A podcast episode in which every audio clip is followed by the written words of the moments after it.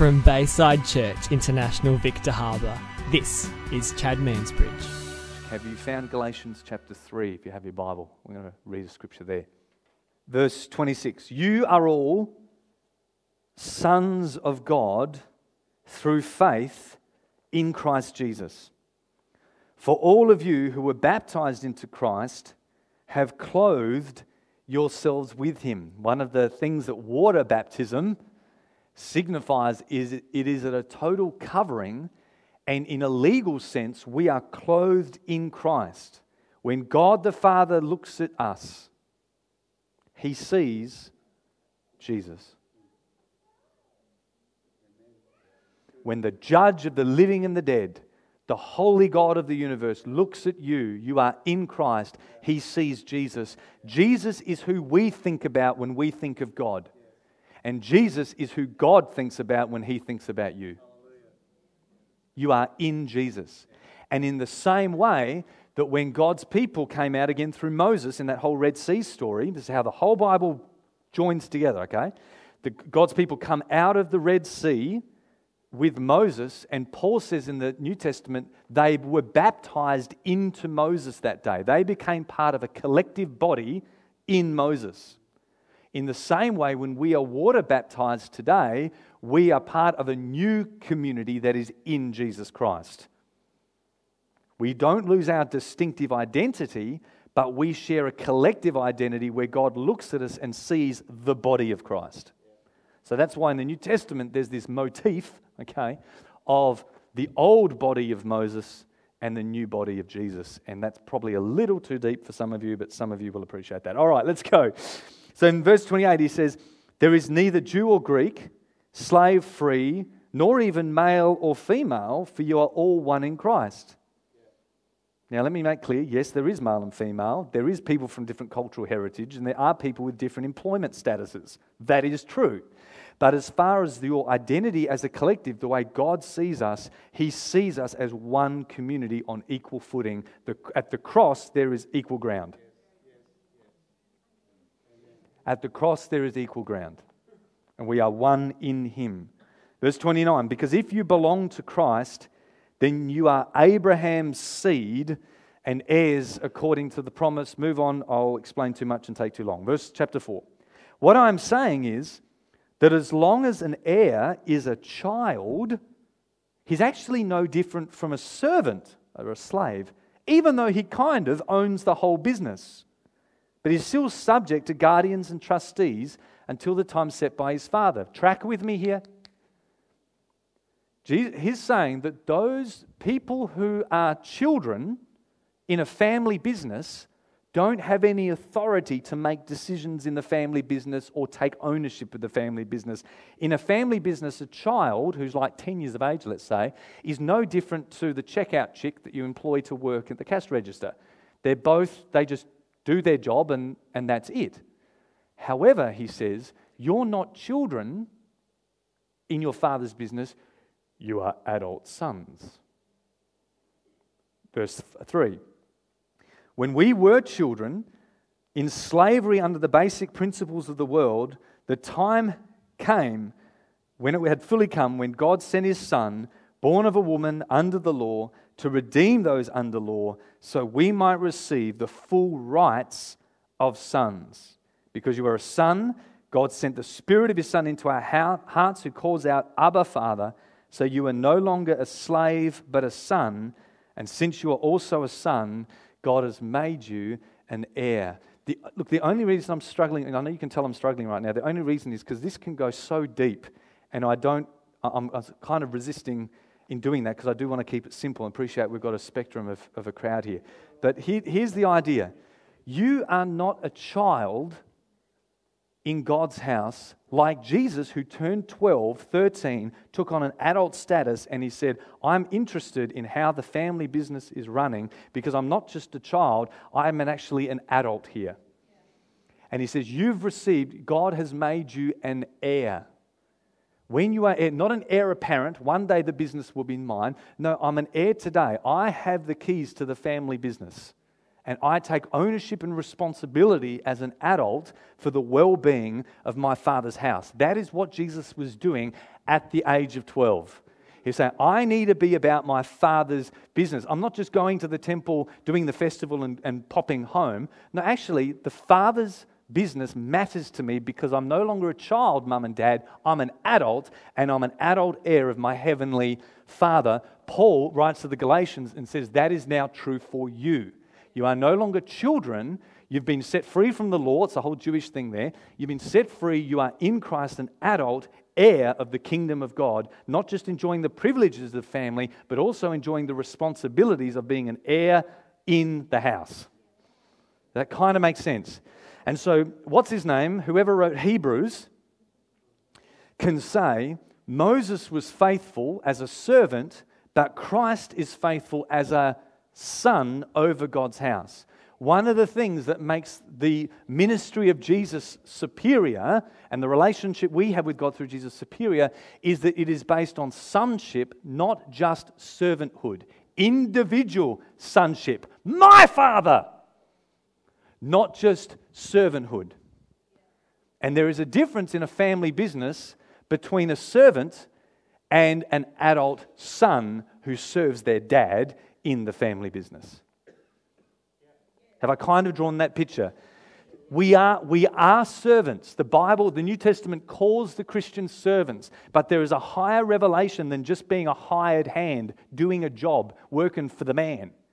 I'm not just a hired hand paid to do a job working for the man. I'm a son in the house, and I'm interested, coming into adulthood, I'm interested in the family business.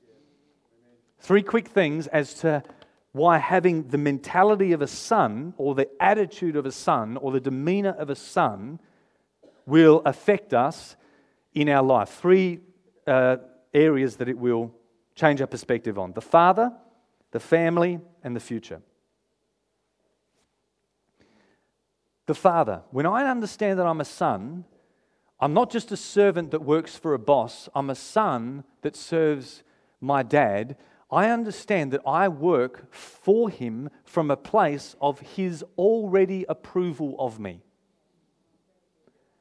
You go to work, you get paid, you want to impress your boss so he will think highly of you and reward you so that you can impress him, or maybe some of us, we uh, want our boss to think more highly of us than he really should, so we put on a show.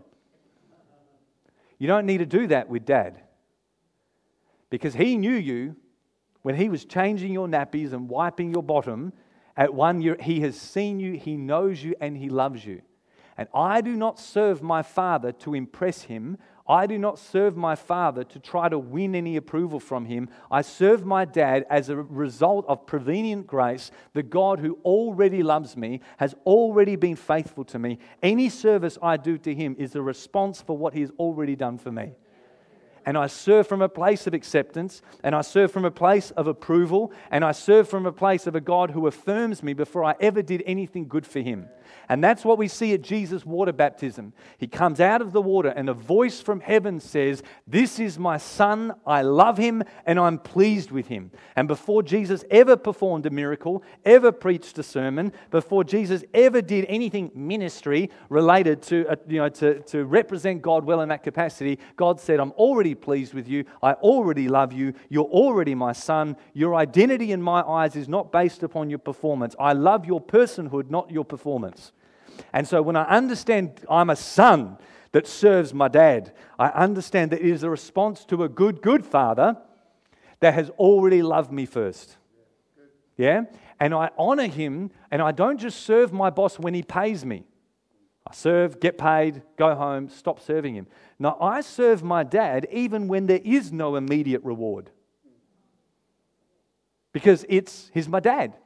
And I might not, I don't serve for payment, I serve out of gratitude for his payment for me, for what he's already done for me. So the attitude of a son can differ to that as to the attitude of a servant only mentality. It changes the way we see our father, it changes the attitude that we have towards our family. When you understand that the temple, quote, is the father's business, that means it is my family business That means the people working alongside of me, serving alongside of me, we are family together. We're not just co workers.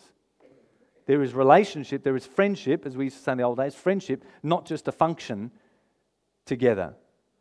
And so the welfare of other people is very important to you. When you're a servant and you clock in and out at your time, you go there because you're just doing what you need to do to get the pay. And if you, you like your co workers, great. If they help you, fine. If you don't uh, like them, you, you ignore them as much as you possibly can just to get on with your job. No, no, no, hang on. In the Father's business, it is family, and we care when you're a son with the welfare of all those around you because we understand they are brothers. They are not competition. We're not competing for attention. We're not competing for position. We're not competing for profile. I'm serving with my brothers and sisters whom God loves unconditionally, and so do I. When we understand we are sons in the Father's business, we see our boss differently because he's our dad, and we see one another differently because we understand that we are brothers. And when you serve as a part of a family with that mentality, you also find it much easier to serve with a healthy sense of obligation and responsibility. Because you understand, I want the best for my family. There is a healthy, there's things we do as family members. You just think about your family. There are things we do as family members that have a healthy sense of obligation about them. You know what? That's a 50th wedding anniversary will definitely go to that. You know, that's, that's my grandma's birthday. Two weeks' time, I'm going to see my grandma in Adelaide. Her sister Arnie Flo's dying. It's probably the last time they'll ever be together. Family reunion. You know what? Drive to Port Adelaide on a Sunday after. We'll be there. We'll go. There's a, there's a healthy sense of obligation there. And that's a good thing. Families have that. I have a friend whose mum, for many years, has been uh, has suffered with dementia and essentially dying slowly, very slowly, in dementia. And he's not seen her for a long time. And one of the reasons is he said, I don't want my last memory of her to be like that. And if I do see her, she won't even know I'm there anyway. And I'm like, you know, I hear that. But that's just you thinking about my last memory of mum and mum not knowing it's me I said, why don't you think, you know, for me, I'd be going, I'd want to go see my mum because your kids and your grandkids are watching you. What would it teach your family when they see you going to be with great grandma, even when she's not cognizant or not there? You are communicating something to your family that we value family. It's important. I actually didn't get anything personal about sitting there with, you know, mum dying of, of, of, of dementia, but I'm doing it for my kids and my grandkids. I'm communicating something that family matters. Family, family matters. Our, our family, we're just now, next month, we're going to northern New South Wales. It's our annual, uh, having a holiday up there. And we're going up to the place where my grandparents, where we grew up with my grandparents as kids, and we're going there. We've based our holiday this year. It's not the ideal place, we it's not our top choice to go, but we're going there because we're going to go scatter my grandparents' ashes up there. And I do that not just for me, as nostalgic as it might be to go to this little country town where I remember my pop growing up, but I do that for my mum and my mum's sisters. To get to, a reason to get the aunties together and say, let's do this and remember Pop and Gam. And I do that for my kids because I want my kids to see that family matters. And if that means we base our holiday just this year, just this once, we base our holiday around doing something with that family aspect to it, then I'll do that because I'm considering the well being of the family in those decisions. Does that make sense? When you're serving, when you understand family, it changes the way we, we, see God. He's our father. He's not the boss, number one. No, he's a father. I'm a son in his eyes. And it changes the way we see one another. We are family. We are family. That's why this coming Saturday night is a great privilege and a great opportunity for us to get together. We don't call Saturday night meetings every three months. You know, we're not the type of church that wants to book people's calendars up eight days a week. Okay, we don't do that. But we think, no, no, this is our 16th birthday. It falls on a Saturday night. Let's get together as a family and celebrate some of our history, celebrate our future, and make that matter. When you understand family, there is such thing as a healthy sense of obligation. Obligation and celebrate. I mean, that's a celebration, but there is a sense of healthy obligation. Obligation is not a dirty word. Okay? Obligation is not a, not a dirty word. Romans 1, Paul says, I'm coming to Rome to preach to you because I'm obligated to. Paul, the, the man of freedom, who understood the grace of God, knew what it was like to serve with a healthy sense of responsibility because I serve a dad, and that dad has a family, and there's a healthy sense of responsibility as we walk together into our future. And that's the third point. Third thing, when we have the son mentality, we also have a different perspective of the future. When I serve in my temple, in my church family, for example, I'm not just a volunteer that clocks in and clocks out and does my bit. When I understand I'm a son, I'm investing into the future of the family that I'm serving. And so I'm investing into a church family that will be strong for that next generation of kids to come up. Next week, we're going to see a whole bunch of kids be baptized in water. I got an email this week from one of the kids' workers. 11 of them responded last week to say, We want to follow Jesus for the rest of our life upstairs. Now, I want to be part of a church community where we own that sense of future. I'm investing into our future. I'm on the group, meet, meet and greet team out the front as people come in. You know, there might be a visitor comes in and they are our next worship team leader th- those next people that come in, they might be our next on, on our preaching team in a year's time. I don't know. They might be our next kids' church leaders. They may be an evangelist that God is bringing to us. And I'm thinking about investing into the future. That's why, when I have a son mentality, I want the family to do well because I'm passing on a legacy to the next generation.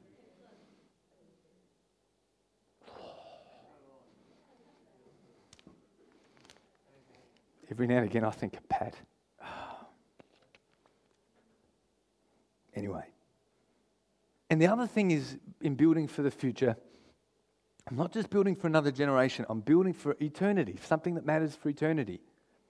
You know, Jesus taught this great parable where he's, he's talking about a manager managing the wealth of his, of his um, boss, and he uses it to win friends. And Jesus said, I want you to use what you've got on planet Earth to win friends for yourself that they may welcome you into eternal dwellings. Do you remember that story? In other words, he's, he's saying, listen, God's put things in your hands, and I want you to act as if that matters for eternity. Because one day, the things you do on planet Earth, you're going to get to heaven one day, and you're going to see people in eternal homes that are there because you invested on the earth. And so I don't just want to invest in a family that builds to a next generation here. I also want to be investing into something that I know has eternal value. Those of you who are part of this church, who've been a part of this church just this year, one day you're going to get to heaven and see, I don't know, a good hundred or more Indonesians from a Muslim village. Because when Jake and I went there this year and preached at a crusade, saw people healed, responded to the salvation message, an Indonesian person is going to come up to you and say, You were part of that house that sent Chad and Jake, and I came to know Jesus that day Thank you. What, what are we doing? We're building a house that has eternal ramifications and eternal consequences, and that matters to me. When you understand that you're a son, you're looking into the future. You're not just a servant that clocks in and out, nine to five, I've done my bit, I go home. No, no, no. I'm building something for a legacy that goes beyond generations and even beyond planet Earth. I do what needs to be done because I own the house. This is my house, my father's business. Okay, let's, let's move on. John, John chapter 2. John chapter 2. What's the point, Chad? What's your point, Chad? Yeah, you, that's right. You need to help me. What's the point? The point is, at 12 years of age, the health of God's house mattered to Jesus. And he knew, I'm, I'm an adult, I need to be about my father's business. My father's business matters to me, and I'm going to start taking interest. Fast forward 21 years, and let's see if that passion for God's house still remained in Jesus. Fast forward 21 years, John chapter 2. It was nearly time for the Jewish Passover celebration. Here we are, another festival at the temple. Here we go. 21 years later. And so Jesus went to Jerusalem.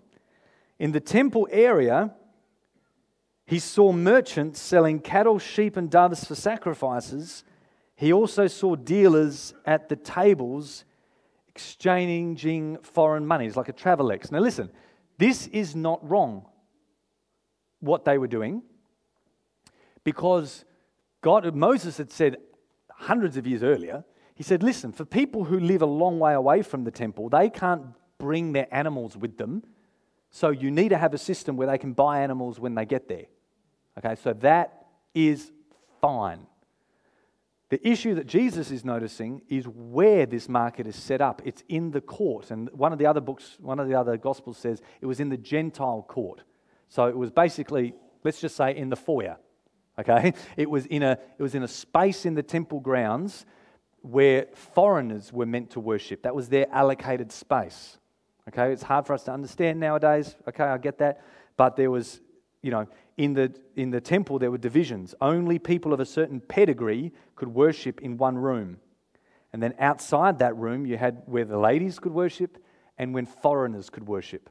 And it was in those courts that these guys are setting up all their Travelex money exchange and, and animals, okay? So this is Jesus. What does he do in verse 15? He makes a whip for some ropes and he chased them all out of the temple. He drove out the sheep and cattle, scattered the money changers' coins on the floor, and turned over their tables. What a madman. That's my Jesus. Remember last time, a couple of weeks ago, lion and the lamb? Lamb and the lion. Okay, we're seeing the lion roar here. Then, verse 16, going over to the people who sold doves, he said to them, Get these things out of here. Stop turning my father's house into a market. Then his disciples remembered this prophecy from the scriptures Passion for God's house will consume me. Psalm 69, courtesy of David. Passion for God's house will consume me. 21 years later, we see Jesus just as passionate, if not more, for the well being of God's house as he was when he was possibly a little idealistic as a young person coming into the temple and actually seeing all the wonderful things, asking questions, finding out what he could. Jesus, 21 years later, a full grown man, was just as passionate for God's house. What a testimony. Because how many of you know that as you get older, and this is in all areas of life, your idealistic views, your potentially rose colored glasses, your outlook on life. It's very easy to get older to grow up with chips on the shoulder, and yet Jesus, while he could see what wasn't quite right, was more consumed with a positive vision of what his father's house could be. And I don't think it was so much his anger at what it was as much as his passion for what he knew it could be. A, a, a, a significant number of fellow Australians, and there might be a number of us here in this room, are going to just basically, in the last couple of elections, just wasting votes or not voting at all because we've watched the way politics has gone on and we've gone, this is rubbish, not going to contribute to it. Well, that is a view that focuses on the negative and is an honest view of the current state of politics. It's not what it could be. But when you have a positive view and you say, no, hang on, but I care for my nation and I see that there can be something positive in the future, I will take that passion that I see in the negative, I will see a positive hope, and I'll vote according to that way. I'll still do something that matters and that is meaningful because I'm not focused on the negative, but I am focused on hope. And I feel like this passion that Jesus had, you can get through watching stuff that doesn't quite add up. You can get through the disillusionment of the way things work when you retain a positive vision for a future. Okay, and that's got everything to do with your perspective. We, we, we need to take responsibility for our own perspectives, okay, and our own attitudes. What, what's, where are you going with this, Chad? I'm saying Jesus is here 21 years later, a lot of water's under the bridge. He's seen a lot of stuff go on, and he is still passionate for the Father's house. He is still passionate for the Father's house. Oh, that the Christian community, that every believer would retain that passion. A passion for their Father is a passion for His house. I love you, but I hate your bride. I love you, but I hate your family. I love you, but I hate your house. These things just don't gel. You know, passion for God, passion for his house. It is the most natural and normal thing for someone who loves God to love the house. It is a natural and normal thing. And that love, that fire for the house, does have obstacles that are poured onto it as challenges come. You better believe it does. That's absolutely true. But the most natural thing is for that fire to keep burning. And sometimes we need to just fan that and maintain that burning. My hope for you today is to have a look here at Jesus from 12 to the age of 33 and go, He was a man that was passionate about his house. I've decided to follow Jesus. I've said, like those kids did last week, 11 and upstairs, I want to model my life on Jesus. Well, here's an aspect of Jesus' life that is worth modeling. I'm going to be passionate about his house. And I'm not, by saying that, I'm not asking you to do something that's really hard because it's unnatural. No, if you're a follower of Jesus, it is natural. It is the most natural and normal thing. That flame is there. Let it be fanned today.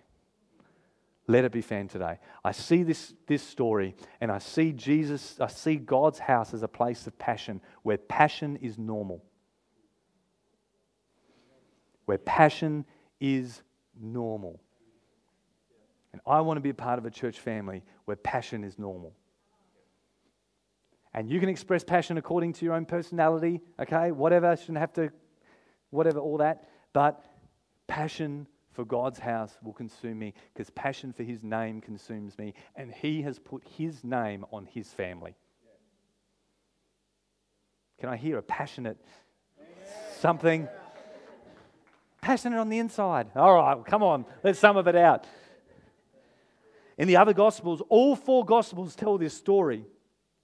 And of course, as whenever you have different people telling a story, you've got slightly different perspectives. Matthew, Mark, and Luke don't quote Psalm 69, they quote two other verses from Isaiah and Jeremiah. It says here in Mark 11, just one example. It says, He said to them, this is after he goes through the temple, same story. The scriptures declare, My temple will be called a house of prayer for all nations but you have turned it into a den of thieves.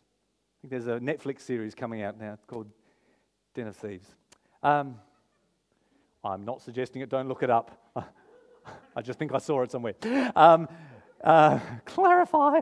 Um, my temple will be called house of prayer. He's quoting two prophets here. One is Isaiah and one is Jeremiah. When he quotes Jeremiah there and he says, You've turned it into a den of thieves, this is what you're meant to do when you read the New Testament. This is in my next book. I'll give it to you for free, okay? When you read the New Testament and you see an Old Testament verse quoted, the idea is you're meant to click on it like a hyperlink and make it go boom, boom. Let's see where they got that from. And if you were to do that, if you're reading a Bible and you were to hyperlink this verse, boom, boom, it would open up to Jeremiah when Jeremiah talks about a den of thieves. And the whole context there is about hypocrisy. Okay? People going, we can act any way we want, we can have any attitude towards God we want, and yet this is still church. Okay? And it's in that context he says, No, no, no, you've made my temple into a den of thieves. So Jesus here is noticing a problem, which is hypocrisy. What's the positive that he sees? He sees a house of authenticity.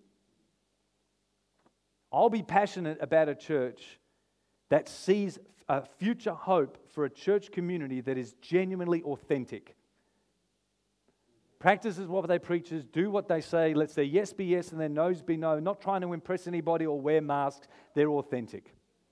That's a high value for our church. Don't just focus on the negative. Okay, what's the negative? What's he re- what does he see for the future? He sees a temple where there are authentic worship is taking place. How many of you be, want to be part of a church community where there's authenticity is one of the highest values you can have?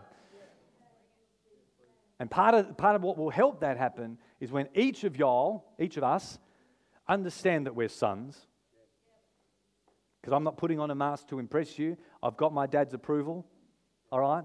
And no matter what you think about me, at the end of the day, that doesn't matter nearly as much as what my dad thinks about me, because his voice is the highest voice in my life.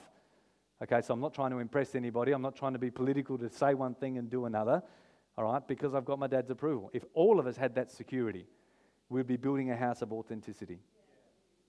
Yeah? We'll be well on the way to doing that. Jesus says that. The other scripture he quotes here is, My temple will be called a house of prayer for all nations. If you hyperlink that verse, boom, boom, okay, it'd take you to all the good stuff in Isaiah.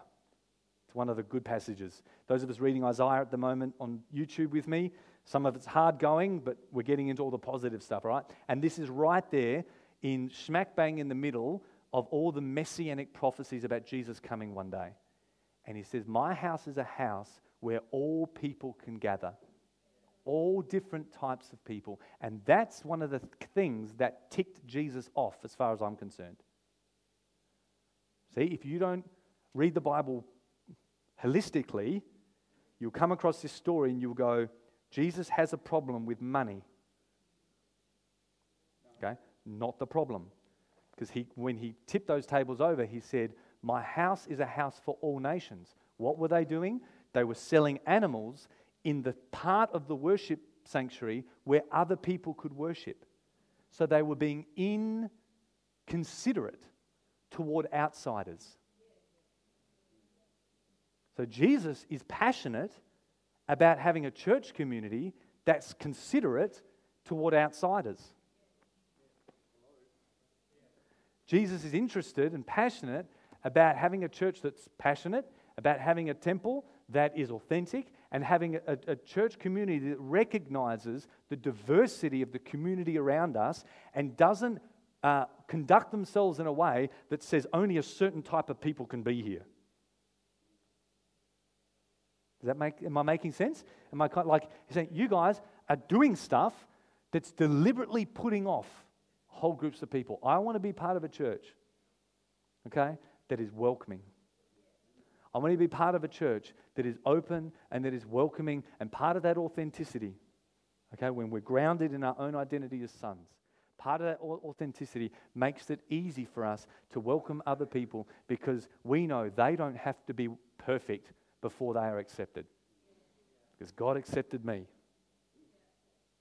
And I will accept others. And the same forgiveness I've received from Him, I extend towards others. Accept one another, the scripture says, just as Christ has accepted you. That's why you must always come back to the wonder of the glory of Calvary when you notice that's when God loved me. When we were yet enemies, He demonstrated His love for us. We will welcome anyone into a, it will be a welcoming community because we know that God loves all. Okay? So we do what we can to provide room for that. Am I kind of making, is there something in there that's making sense? What's your point, Chad? What's your point, Chad? From 12 years of age, I'm interested in my father's business. It matters to me. 21 years later, he is passionate for his father's house, that it be a house of welcome, that it be a house that is open to all, and that it be a house of authenticity. There are certain things we might do, there are certain changes that churches may make, and we're 16. We've made a lot of change. I look around this room, and, and next week you're going to see them. We're doing a video right now. Uh, in, in the midst of making one, Alice is putting it together of families that have been part of this church for 10, 12, 13, some of us 16 years. I can see some people here have been with us since day one. And I want to interview them and share I want, I want for the rest of us to see some of the faces that have been part of this church's history over that time. And over that time, we've adjustments and changes have been made. But we've never tried to be something we're not because of authenticity. And many of the changes and adjustments we've made are trying to stretch our tent curtains to say, Lord, how can we include more people? How can we be more welcoming and include more people to come and worship you. Because it's the most natural and normal thing for people when they've sensed or experienced the love of God to worship Him and to do so passionately. Amen. I want to share something with you. I do this once a year, around about this time of year. And uh, I want to spend just a couple of minutes sharing some family business with you. I've even got a slide for it. family business. We do this at this time of the year because it's after, uh, it's coming up to our birthday, and it's just a good time to look at some things and reevaluate, or not reevaluate, but just have a have a look at some things. I want to talk just specifically. Those of you who are visiting, you want to just switch off for five minutes. It's fine. But I want to just talk to you about specifically about one area of our church health as a family. I want to talk to you about our financial health as a church family. We've just had our books audited. Go back, mate. Go back. Don't show that until I can explain it. Thank you. Um, I want to talk about some of our financial health as a church family and um, give you some reasons for doing that. It's July. Uh, a couple of months ago, we just had our books audited. We passed with flying colours, which is always a good thing, and we've had another solid financial year. And uh, I think it would be fitting for you to show your appreciation to Leanne, who serves as our bookkeeper and does a lot of that very well. Um, okay, let's have a look at a 15 year graph. This is 15 financial years. This is the trajectory of our church income. That's all this is. Our regular, normal, weekly giving as a church. Our trajectory over 15 years. And a quick glance at that should communicate something very encouraging to you. That for 15 years, we have had a solid increase trajectory in our financial health as a church. And that's something that I'm really grateful for. And that's something that I think we should all be grateful for as a church family. Church finance health is just one aspect of church life. That's a very important aspect. And uh, that is just a great little graph there to show that trajectory over that time. There are enough retired pastors and former pastors in this room who know that this is not necessarily the testimony of every church, where year after year, there was one year there we were slightly under, took a little dip for, for some reason, but otherwise, every year, just year after year, a solid trajectory of financial growth, and that should be an encouraging thing for all of us. Um, can you just thank God for that? I mean, that's. Uh, there's a couple of cartoons that just make this a little bit more fun uh, because, uh, and I, will ex- I will explain why in a moment. There's a couple of significant leaps that have happened over the year. One is where this fella is, one is where the monkey is, and one is where the praying hands are, where there was a fairly sudden increase in our finances, and each one tells a lesson. This one here at the, at the start of 2007 was when Chad and Jay decided, I decided to quit my job and took a step of faith to go full time for Bayside. And within two years, our income had gone up 70% from doing that. We were sitting on, a, yeah, so our income went about uh, up uh, as a church went up 70% in that time. It was a faith step at the time. It was calculated, but it was also a risk. It was like stepping out of the water, going, God, I'm feeling like this is right. All right, I'm going to quit my Govey. I had a Govey job, so, you know, paid well, telephone, company car, the whole thing.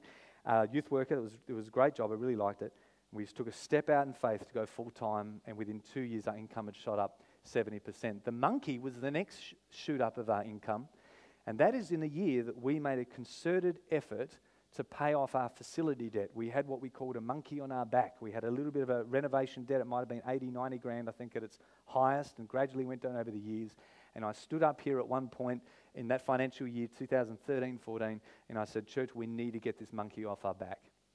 And I don't think it's any coincidence that it was as we honored that principle of what the scripture says of not being in debt, owe no man nothing, okay, where we took that, that the next year, boom, you can see a nice little leap up there. And I wonder if in both of those things, there's no coincidence there uh, that that was a significant event that took place. The praying hands is something that happened in a finance team meeting. We were, after the monkey was off our back, we were enjoying some growth, but we were still just in a period where the belt's fairly tight, and um, we, I was just over it. And I'm a little bit slow. know, I'm, I'm a little bit slow. I think Jay's said that. Uh, so it takes me a while. You know, I'm not a reactor. Okay, I'm like, oh yeah, we'll just wait. You know, just I'm happy to sort of sit back and respond. But after a few years of being tight, I had enough. And we sat in a finance team meeting and we just felt God say, why don't you choose a figure that will be comfortable? Like a good figure where we can do everything that we want to do without having to question stuff all the time and don't even ask about spending money. We're just getting by, okay? Because we're in that season for quite a while. And we sat down and we said, let's pitch a figure. And the figure was 3,500. That was like, that would be comfortable. That would be us living well.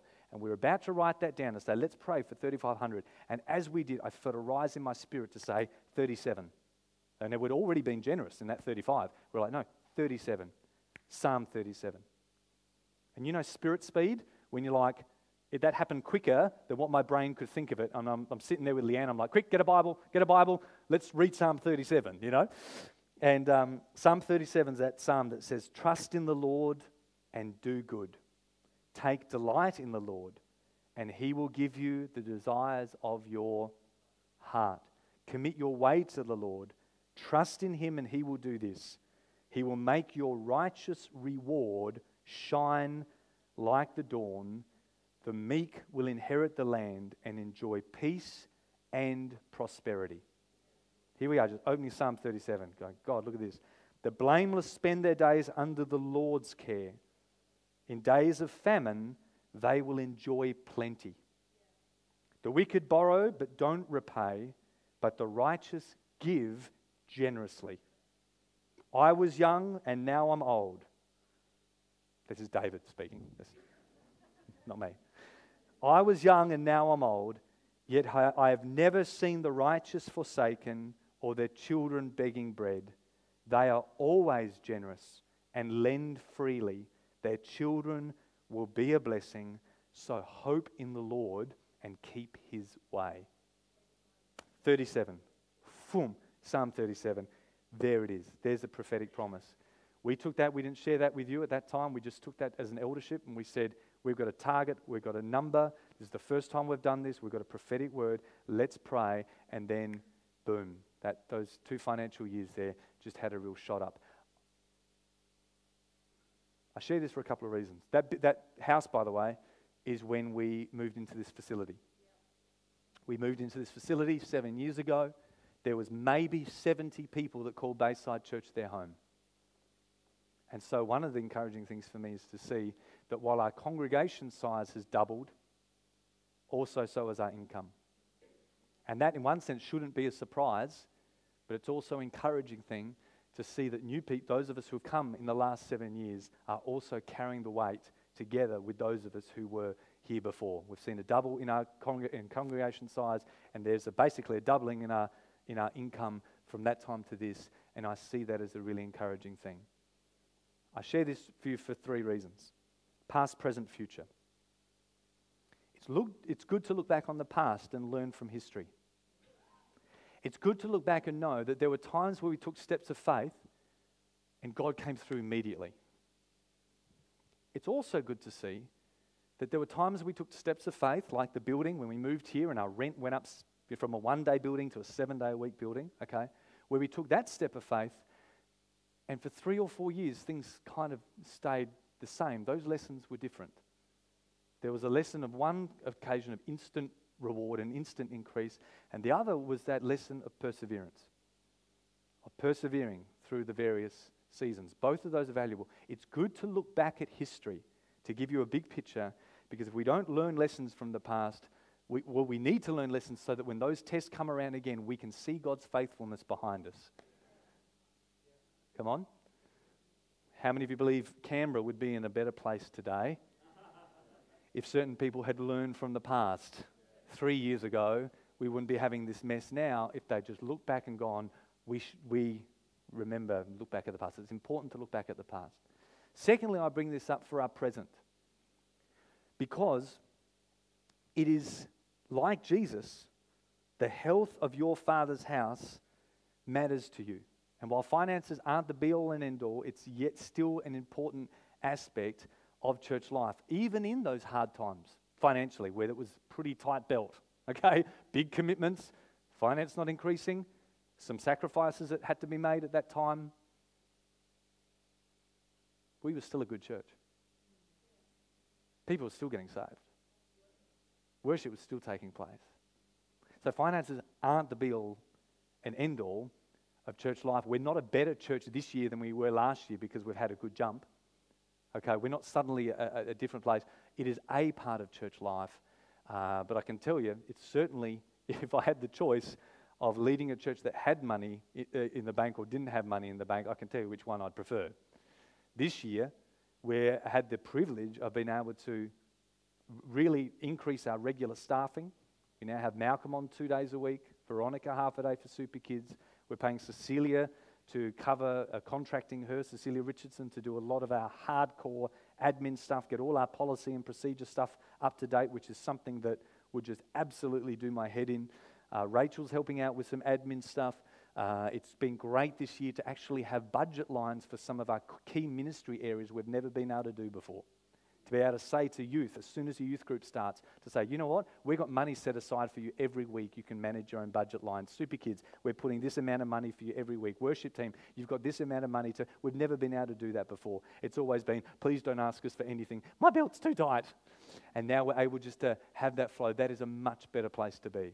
It's a great place to be when someone could come to us a few months ago and say, you know what, our kids' space upstairs needs a wall built up there. We just can't manage with that big space. We got a quote for $4,000. That person said, I'll sponsor half of it. And without having to come to you to ask for two grand, we had money sit in the bank. We just said, let's do it. Let's build a wall. Sound like Donald Trump now. Let's build a wall. and the Mexicans, but no, we had, but to have it, but to be able to know there's money in the bank for us to do that. That is a, that is a really, really good a far better place to be, all else thing, thing being all else being equal. And so I want to share that with you as present, not only as a past, to give you a big picture of you, in the present, to say, God is good to us. Thank you for your faithfulness and your part in that health. And more so, what I want to thank you is that, or more so, the thing that helps me in the present is knowing that I am part of a church that does have a passion for his house. Because passion manifests itself in different ways. And one of them is not just people raising their hands in worship, like Kay saw before, but is people putting those hands in their pockets and saying, I am for my Father's house. And I, I would rather be a church, be, I, I enjoy being a part of a church like that, where either pastor or not, I, and like I'm sure most of you, want to be part of a church where I'm surrounded by people who say, We love this house. We are passionate about the Father's house, and that is a good sign for that. And the third reason I want to share, past, present, and future, is because in the future, this time at spring, every year for the last four or five years, we've had a special month of giving, a special giving month in September. A couple of reasons we do that. Number one, it is our birthday. So it's kind of a starting a new year. It's kind of our way of saying Bayside is about to launch into a new year. Let's trust God to be extra generous. Well, let's trust God for a special month of giving as we move and as we launch into a new year. The second reason is it's spring. And first the natural, then the spiritual. All you gardeners know this is the time to be planting seed. This is the time to go, I'm going to be planting seed knowing that a future harvest is coming. I'm going to be planting seed now in this season, knowing, as I said before, I have a future vision of building not only for the next generation, not only for kids, not only for those next generation of people that are going to come in and make this church their home in the next 12 months. So those of us who have only been part of this church for the last year or two, I want to encourage you from now, start thinking. I'm actually going to help those who are going to be a part of this come into this church like I've just done in the next two years.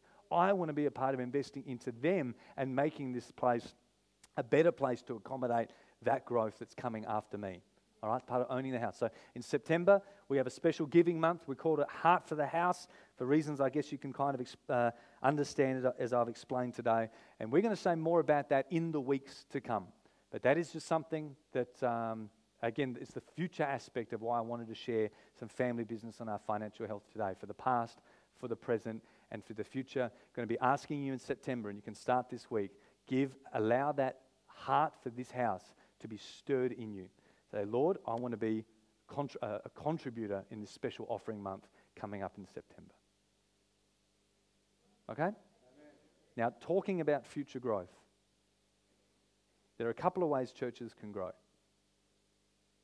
One is by rebirth, people coming to know Jesus for the first time. We'll get to Jess's baptism later if you can come down. The other way churches can grow is by natural birth. With that in mind, is Veronica here? Why don't you welcome Veronica, who is growing the next generation in her right now? Give us a quick, uh, yeah, last week um, we had 11, Sharon Leith told me 11 kids had made a commitment last week to Jesus. Some of them are getting, yeah, why don't you give us a quick update on how our, that aspect of our church life is going, that next generation up there? Yeah, well, Chad's been talking about having passion for the house, and my hope today is just by giving you a bit of an insight to Super Kids is that your passion for Super Kids is boosted and increased. And it's actually, it's not just the people in the Super Kids leadership team that needs to be passionate, it's the whole church. Yeah. So, um, Super Kids is much more than just Sunday school. We actually have our own service upstairs with worship, and I'm sure you hear us every week making the banging on the roof. and we even do offerings. Um, so we have a, a, kid that we're sponsoring in the Philippines, Samantha. Um, and then we we have um, a main message as well, and even sometimes guest preachers, like last week, which had preached in a ver- in a way upstairs. Um, yeah, Ch- Chad's already mentioned that last week there were 12 kids that said yes for Jesus, which was, no, 11, sorry. Probably 12, but maybe 11. um, and we're having a few kids get baptized next week as well, so that's really awesome.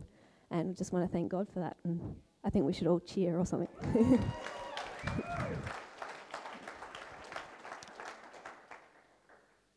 Hold on, I've just got to get my notes.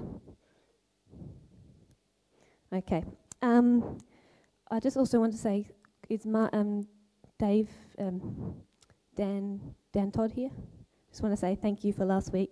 He came dressed up in his life-saving outfit and um, helped us display a point about Jesus being our lifesaver. So that was really cool. Thank you. um, so, what what picture have we got up here? Just go to the next picture. There we go. Um, two weeks ago, a group of six people, including myself, we went to a conference on the Gold Coast called Kid Shaper Conference. You can see on that right side, that's all of SA's state pastors, uh, kids pastors. They were at the conference, and that was the main thing I took away from it: is that networking and the support that we all kind of got to be part of. Um, so yeah, it was a really powerful conference, and I think everyone who came, which unfortunately none of them actually here today, um, would would say also we came away feeling uplifted and encouraged in kids ministry, and it's kind of ironic that the week after is when 11, 12 kids, sorry, were um, saved. So it was a real boost. Um, yeah, and I think I've got one more point to say. That there's so much happening in Super Kids at the moment, and one of the main things is we're doing a sleepover, which has happened for the last three years. Um, the Super Kids sleepover happening at the end of October, uh, end of September. Um, that's just, I really would like the whole church to pray into that. We've had 40 kids come in previous years, some from completely non-church backgrounds. Um, so that's a really important and powerful time that we can be ministering to the kids. Um, and if you have got kids or know of kids between the ages of 8 and 12, please register if they want to come. The registrations are open online on the Bayside website on the events tab. Um, yeah. Um, one other thing, I guess for you to be passionate about Super Kids, you need to have see it or at least have some insight. So I encourage you to even come upstairs after Super Kids today or another week and just check out the space and you can then visualize it in your head and then have it on your heart to pray. And yeah, we've got a new wall as we heard earlier. you got a new wall. and and hopefully, depending on how our, our giving month goes, I'm, I'm, I'm uh, quite positive. But one thing we also going to what very much want to do before Christmas is to recarpet or refloor that area up there. With um, the carpet up there is like third-hand gear, And uh, so uh, we want to get this stuff here up there. Yeah, a new And, uh, carpet might deaden the sound a little bit when we jump around. Oh, so pay for some insulation as well. Is that, is that the idea? Now, listen, that camp, it's um, 35 or 40 bucks. Um, some parents have three or four kids that, that may need to go to that. Is there a way that people could sponsor or, or just come to you and say, look, most- I'm willing to pay for somebody else's kid or something? Most definitely. Um, if you want to kind of invest into another child and give them the money to go to the camp, come and see me, and then I can distribute that to anyone that might be in that, that category. Um, yeah, Okay, that would be awesome. awesome. Great. Thank you, Veronica. How about, how about if the, the worship team come up? That'll also help me to, uh, to finish. Yeah, that's what. So I did see it. I was up at Super Kids last week, and when you hear that big explosion, I mean, they've got a song called Boom, and that's one of the actions, right? So uh, anyway, I'm like, oh Lord, please hope our engineering's fine. No, it's fine. That's fine. They're doing really well. Um, next week, uh, of those 11, 11 kids, uh, we do have a quite we do have a handful of children who are committing to getting baptized, water baptized here next Sunday. So as Leanne uh, had mentioned before, it's our Father's Day service. Um, we call it our Father's Day. Our Father's Day. It's our birthday weekend with the Saturday night. Um, all right. Um, with the um, oh, that's that's unfair. Everyone knows when Ian's leaving church now. He just turned 40. Is that his new bike? Oh, is it? Mm, can you smell that? Not two stroke. Um, our Father's Day, uh, obviously not only our birthday weekend, but we, we, we choose that weekend, Father's Day, to have water baptisms. We have a tank that we'll bring into this place because it's a great sign of us saying, look, we, we put God our Father first. It's when Jesus was water baptized that everyone heard that voice come to him, say, This is my son. And at the moment, we have, I think, three, four, maybe five kids who are committing to getting water baptized next week. Those of you parents who have kids, super kids, if they have made a commitment to Jesus and they've not yet been water baptized, open that conversation with them. All right? There's, it's not too late to get in. You just need to let Malcolm know. Okay, let Malcolm know he's coordinating that for baptisms this uh, next week. And you know what? It'd be great to have a, a really great showing of you, of us, of our family here next week, especially because we make it an invite for other people to come. And, uh, and so I'm looking forward to that. Spring is on the way.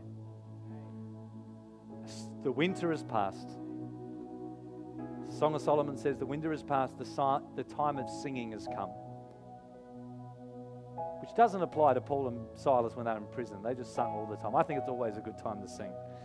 As we come into a new season, as we start praying for a new Prime Minister, as we come into a new year of church life, and for some people, a new life of walking with Jesus, uh, I think we've got great reason to look back at the past and rejoice. No, look back at the past and remember. Consider today and rejoice.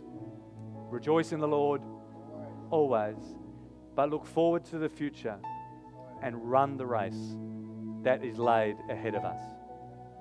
We do not live in the past, and while we are content in the present, we do not let contentment become complacency because we always want to be a people who are moving forward. You stop moving forward, the tide will begin to bring you back.